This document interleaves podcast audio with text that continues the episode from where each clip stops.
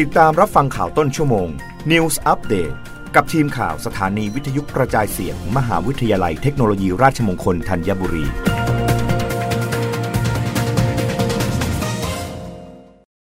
รับฟังข่าวต้นชั่วโมงโดยทีมข่าววิทยุราชมงคลธัญบุรีค่ะ กรมการค้าภายในระบุปลามน้ำมัน มีแนวโน้มปรับตัวสูงขึ้น หลังอินโดนีเซียซึ่งเป็นผู้ผลิตและส่งออกเบอร์หนึ่งของโลก ลดสัดส่วนการส่งออกแม้เกษตรกรตัดสุกจะได้น้ำหนักและราคาที่ดีขึ้น นายวัฒนศักดิ์เสือเอี่ยม อธิบดีกรมการค้าภายในเปิดเผยว่ากรมการค้าภายในได้ติดตามสถานการณ์ปลามน้ำมันในตลาดโลกตามนโยบายนายจุรินลักษณะวิสิทธิ์ รองนายกรัฐมนตรี และรัฐมนตรีว่าการกระทรวงพาณิชย์ ที่ได้มอบหมายให้ติดตามอย่างใกล้ชิดพบว่า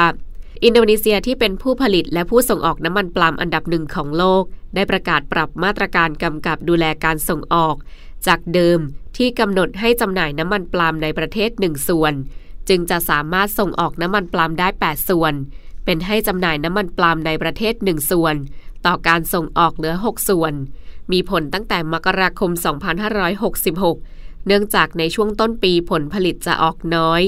ปีนี้คาดการว่าน้อยกว่าที่คาดการ ประกอบกับรัฐบาล มีนโยบายที่จะปรับสัดส่วนการใช้น้ำมันปลามในภาคพลังงาน เป็น B35 ที่กำหนดจะเริ่มในเดือนกุมภาพันธ์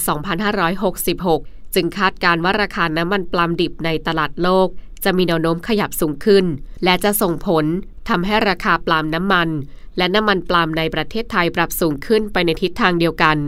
จึงขอให้เกษตรกรชาวสวนปลามอย่าเร่งตัดปลามขอให้ตัดปลามสุกสำหรับสถานการณ์รถบรรทุกติดคิวหน้าโรงงาน ปัจจุบันได้ผ่อนคลายลงมากแล้ว และจะกลับเข้าสู่ภาวะปกติภายในสัปดาห์นี้ หลังจากที่โรงงานสกัดน้ำมันปลามในพื้นที่ภาคใต้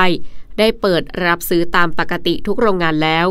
ส่งผลให้ราคาปลามน้ำมันในแหล่งผลิตสำคัญ เริ่มปรับตัวสูงขึ้น เฉลี่ยตั้งแต่ 0.10 ถึง 0.60 บาทต่อกิโลกรัม โดยหลังจากนี้หากมีการปิดปรับปรุงโรงงาน หรือซ่อมเครื่องจักร จะต้องแจ้งล่วงหน้าก่อนทุกครั้ง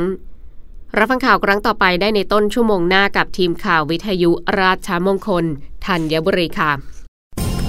รับฟังข่าวต้นชั่วโมง News อัปเดตครั้งต่อไป กับทีมข่าวสถานีวิทยุกระจายเสียง มหาวิทยาลัยเทคโนโลยีราชมงคลธัญบุรี